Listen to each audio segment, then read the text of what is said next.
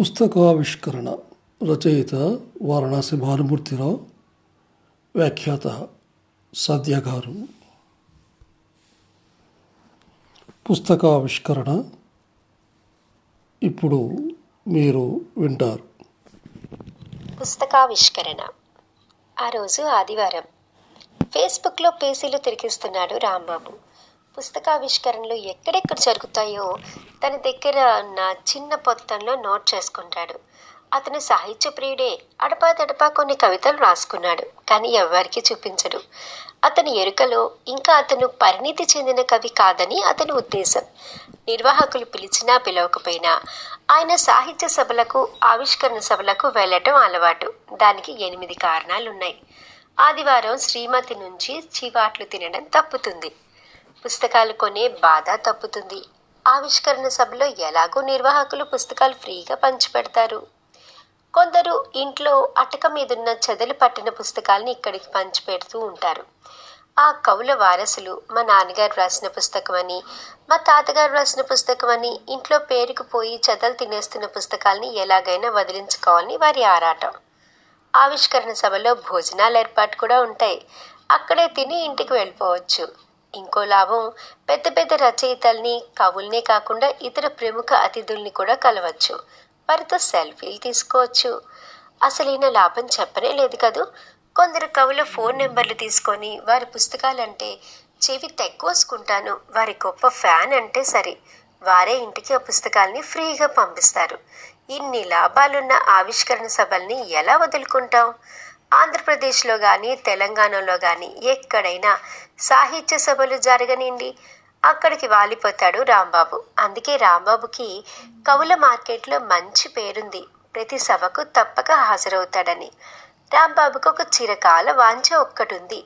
ఎలాగైనా శాలువ ఒక్కటి కప్పించుకొని సన్మానం చేయించుకోవాలని ఆశ తీరనే లేదు. తను కవి కాడు కవితలు రాయలేడు రచయిత కాదు కథలు వ్రాయలేడు.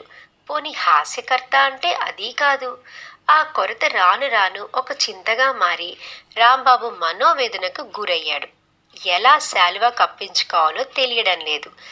తనకి శాలువాతో సన్మానం చేయించుకోవాలి అంటే తనలో ఏదో టాలెంట్ ఉండాలి. సాహిత్య రంగంలోనైనా కళారంగంలోనైనా సేవా రంగంలోనైనా తనకు ఒక గుర్తింపు ఉండాలి అదే లేదు తనకి. ఉద్దండ సాహిత్యాభిమాని అని ఎవరైనా తనకి బిరుదిచ్చి సన్మానం చేస్తే బాగుంటుందని రాంబాబు అనుకునేవాడు.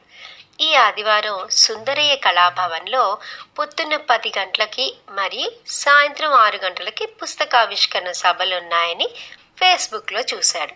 అందరూ ఆహ్వానితులు అనే వాక్యం చదివి సంతోషపడిపోయాడు. ఆశ్చర్యం ఏంటంటే పొద్దున్నే సభలో ఇరవై మంది కవుల పుస్తకాల్ని ఆవిష్కరణ ఒకే రోజు చేస్తారని ఉంది.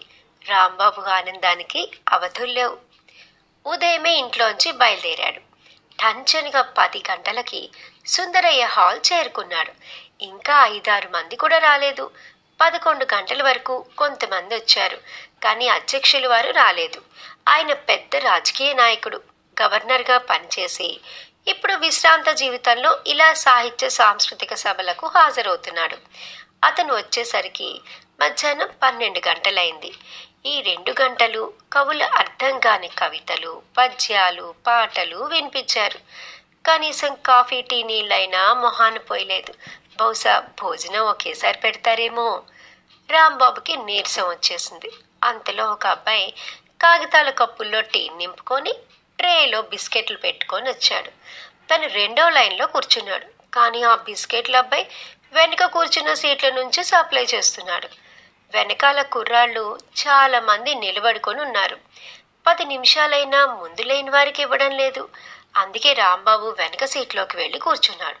మైకులో ఎవరో ఫ్రంట్ లైన్లో ఉన్న అతిథులకి టీ బిస్కెట్లు ఇస్తే సభ ప్రారంభమవుతుంది అన్నాడు.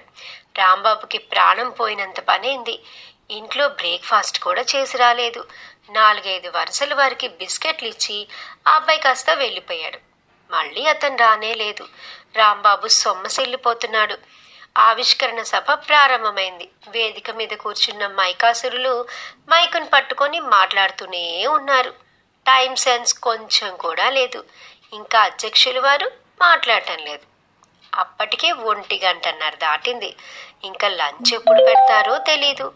ఇప్పుడు అధ్యక్షులు వారిని మాట్లాడమన్నారు. వేదిక మీదున్న పెద్ద పెద్ద మనుషుల పేర్లు చెప్పడానికే పది నిమిషాలు పట్టింది. ఇంకా ఎవరి పేరైనా మరిచిపోతే క్షమించాలి అన్నారు అధ్యక్షుడు వారు. ఇరవై మంది కవులు దీనంగా కూర్చున్నారు. మొదటి వరుసలో రాంబాబు మళ్ళీ వచ్చి రెండో వరుసలో కూర్చున్నాడు. ఎందుకంటే ఈసారి ఇరవై పుస్తకాలు అప్పనంగా దొరుకుతున్నాయి. మధ్యాహ్నం రెండు గంటలైంది. అధ్యక్షులు వారు సాహిత్యం గురించి మాట్లాడకుండా తన రాజకీయ ప్రస్థానం గురించి తాను ప్రత్యర్థులను ఎలా ముప్పతిప్పలు పెట్టింది చెప్పుకొస్తున్నాడు. అంతలో ఒక నిర్వాహకుడు అధ్యక్షులు వారి చెవిలో ఏదో గొణిగాడు. అంతలో అధ్యక్షులు వారు ఉపన్యాసం ముగించారు. ఇప్పుడు ఇరవై మంది కవులు రెడీగా ఉండాలి అన్నారు. ఎవరో ఇరవై పుస్తకాల ఆవిష్కరణ ఒకే రోజు చేయడం సభతో సభశ్యతి అన్ని ఇన్ని పుస్తకాలు ఏ సాహిత్య సంస్థ కూడా ఒకే రోజు ఆవిష్కరించలేదు. ఆ పని మేం చేసి చూపిస్తున్నాం. వేదిక మీద పది మంది కూర్చున్నారు. వేదిక కింద ఒక యాభై అరవై మంది కూర్చున్నారు. ఇరవై పుస్తకాల ఆవిష్కరణ జరిగింది. కుప్పలు కుప్పలుగా పుస్తకాలు వేదిక మీద టేబుల్పై నిండిపోయాయి. వేదిక మీద ఉన్న పెద్ద మనుషులు వారికొచ్చిన ఇరవై పుస్తకాల్ని సంచిలో నింపుకుంటున్నారు. ఇక వేదిక దిగువ కూర్చున్న వారికి అందరికీ ఆ ఇరవై మంది వ్రాసిన పుస్తకాల్ని పంచేశారు. అలా పాపం ఆ బీద కవులు కష్టపడి అచ్చు వేయించిన పుస్తకాలు సుమారు యాభై అరవై పుస్తకాల్ని అక్కడికి వచ్చిన వారికి ఉచితంగా నిర్వాహకులు పంచేశారు. కొందరైతే ఫ్రీగా వస్తున్నాయని రెండు మూడు పుస్తకాలు అదనంగా తీసుకొని దాచుకుంటున్నారు. పాపం కవుల మొహాల్లో కత్తి వాటికి నెత్తురు చుక్క కూడా లేదు. ఒక్కొక్కరికి యాభై అరవై పుస్తకాల్ని ఫ్రీగా పంచాలంటే ఎంత ఖర్చు అవుతుంది అసలు ఐదు వందల పుస్తకాలు అచ్చేయించాలంటే అర్ధలకారం పైనే అయిపోతుంది. ఇంకా ఆవిష్కరణ సభ ఖర్చు వగైరాలు? ఖర్చు తడిసి మోపెడు.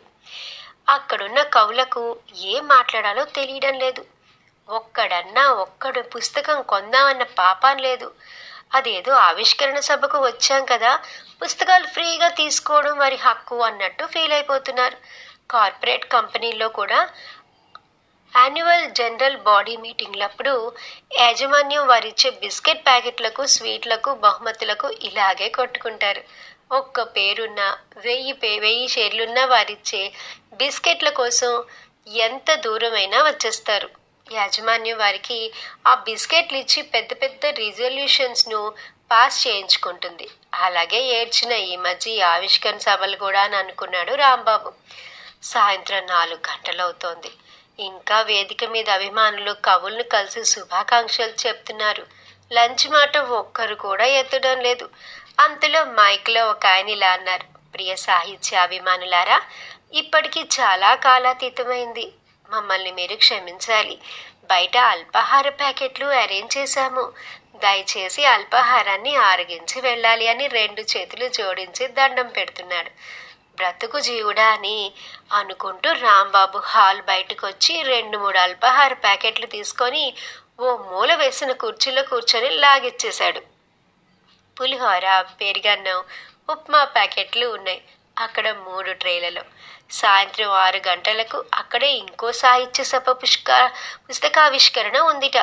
బతికుంటే బలిసాకు తిని బతకొచ్చు అని అక్కడి నుండి క్షణాల్లో మాయమైపోయాడు రాంబాబు.